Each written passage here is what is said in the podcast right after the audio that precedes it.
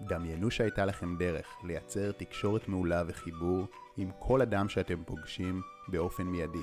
שיטה שתאפשר לכם לייצר אמון ופתיחות גם עם אנשים שרק הרגע הכרתם. שיטה שאם תשתמשו בה, גם עליכם יגידו שיש לכם קסם אישי. אנשים יסמכו עליכם יותר וירגישו שכיף להם איתכם. הם ירגישו שאתם משדרים איתם על אותו הגל. ולא רק שתוכלו לייצר את הכימיה והחיבור האלו, השיטה הזאת גם תאפשר לכם לשפר בהרבה את יכולות ההשפעה והשכנוע, כי אנשים יותר ייפתחו אליכם וייתנו בכם אמון. אני יכול לשתף אתכם שבאופן אישי לא השכלתי להשתמש בשיטה המדהימה הזאת בתחילת דרכי ב-NLP, ולמרות שצברתי ידע רב וכלים שאפשרו לי לייצר פריצות דרך עם אנשים, אנשים לא בהכרח רצו להיעזר בי.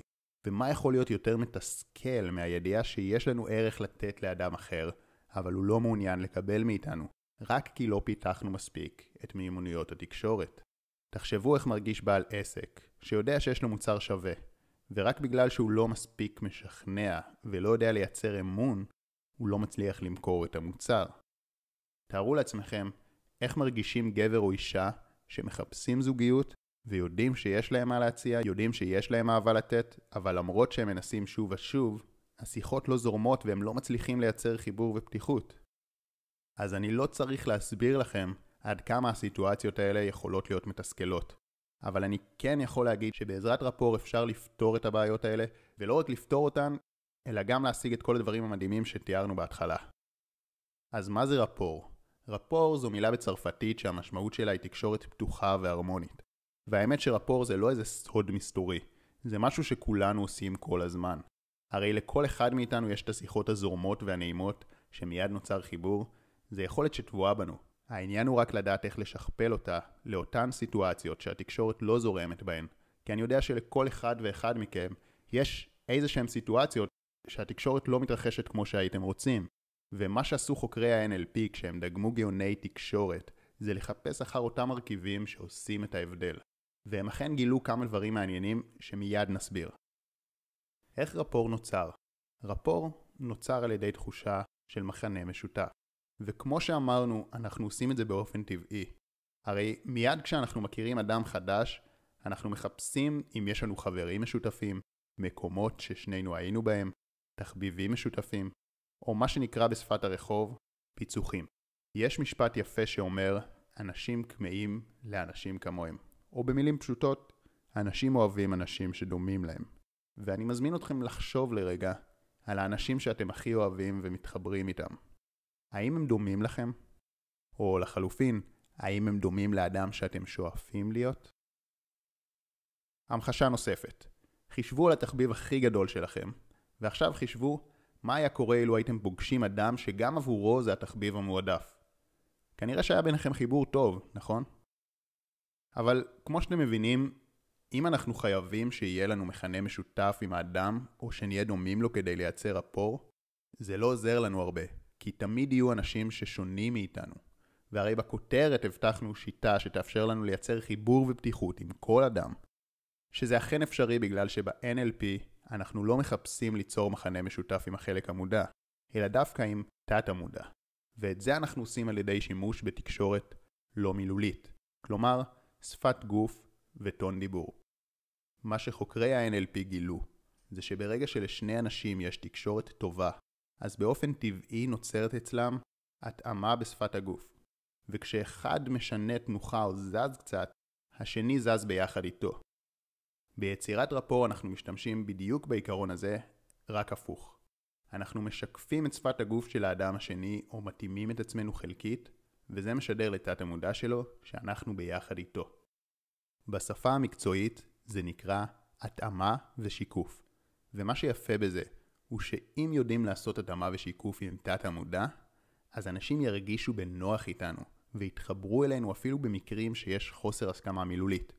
כי הרי על פי מחקרים מילים מהוות רק 7% מהתקשורת. ולכן התאמה בשפת הגוף וטון הדיבור היא הרבה יותר חשובה ממחנה משותף מילולי, ומאפשרת ליצור אפור הרבה יותר עמוק. אז עכשיו ניתן רשימה של אלמנטים בתקשורת הלא מילולית שאפשר לעשות איתם התאמה ושיקוף, ההמלצה היא לקחת כל יום אלמנט אחד ולנסות להתמקד בו.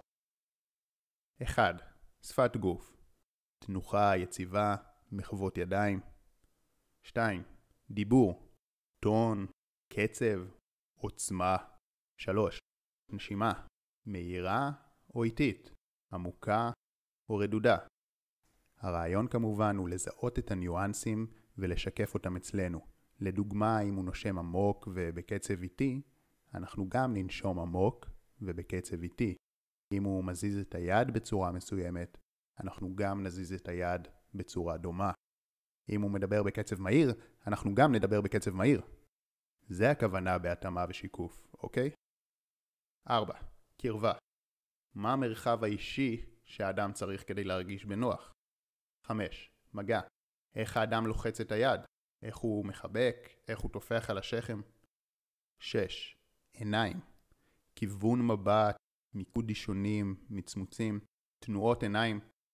7. הבעות פנים לדוגמה סקרנות, התלהבות, פליאה, הפתעה וגם נגיעות בפנים.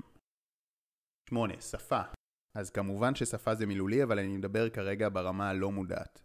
לדוגמה מילות מפתח של הבן אדם, ביטויים מיוחדים שהוא משתמש בהם, מילים שמעלות בו רגש, דברים כאלה. 9. ואחרון להפעם, מערכות ייצוג, שזה אומר ויזואלי, אודיטורי או קינסתטי. זאת דרך חזקה ומתקדמת מאוד לייצר רפור, שאני ארחיב עליה בהמשך.